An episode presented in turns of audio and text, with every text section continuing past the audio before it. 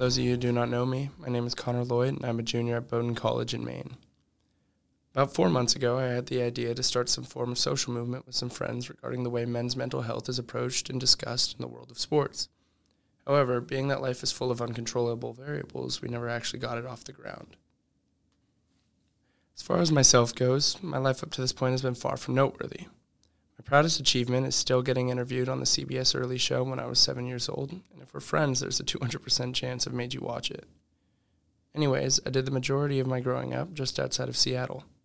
I gained a complicated understanding of what it means to be a family, but there'll be more on that to come.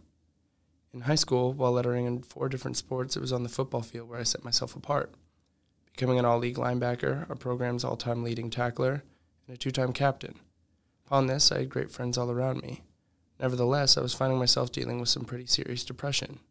This became a continuous strain on all interpersonal relationships and activities. And it's something that I face to this day.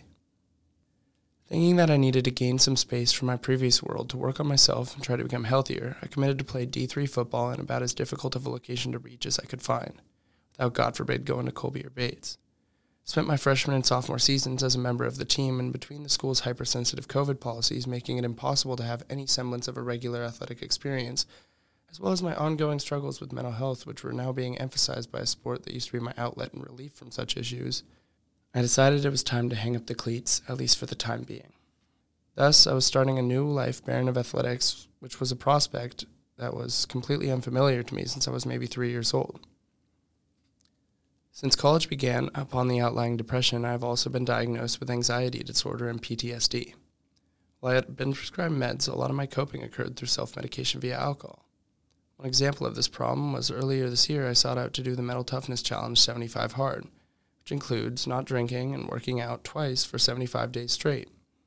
I'm not going to tell you explicitly how it went, but I still can't quite shake the nickname Nine Hard, which admittedly seems like a pretty decent compliment in some settings, but that's unimportant.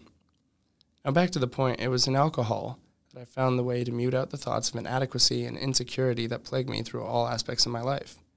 Well, it was never an everyday activity or even an everyday desire to drink. When I would imbibe, I would tend to do it to the absolute extreme. Naturally, this has led to a cycle of self sabotage that has severely damaged my psyche, my self worth, and even my most dear relationships. One of those in particular being the cause that sparked my newfound determination to start up this podcast. My goal is not necessarily to educate anyone, although maybe you pick up some knowledge or some tricks on the way, but rather open the floodgates on what many consider to be taboo topics to discuss in the general public. And while I'd like my experiences and hopefully those of guests I intend to have on to be accessible to everyone, if depressive self deprecating humor is not for you, this podcast might not be either. I mostly just want to say your experiences and the things that bring you pain, everyone has them and everyone's are valid. My biggest fear of starting this was that I would not be able to share anything of great meaning through my seemingly untroubled experiences as a cis white male growing up in cozy suburban America. But one thing I've had to teach myself through battling with my inner turmoil is that nothing can invalidate pain, no matter what or who caused it, and everyone has their own way of confronting it. I want this to feel like a safe space for you to hang out and listen, maybe even laugh at my pain. Because what's the point of facing occasionally crippling mental health crises if you aren't able to have a chuckle about them afterward? I want this experience to be one that is therapeutic for you, because I'm hoping to find my own sense of clarity and understanding in the process. While my experiences are strictly male, I hope all can enjoy and maybe find a little light in the darkness and madness with me. So grab a seat, kick back, have a laugh, and grow with me. Because I'm about to share with you some things that I haven't even told my therapist.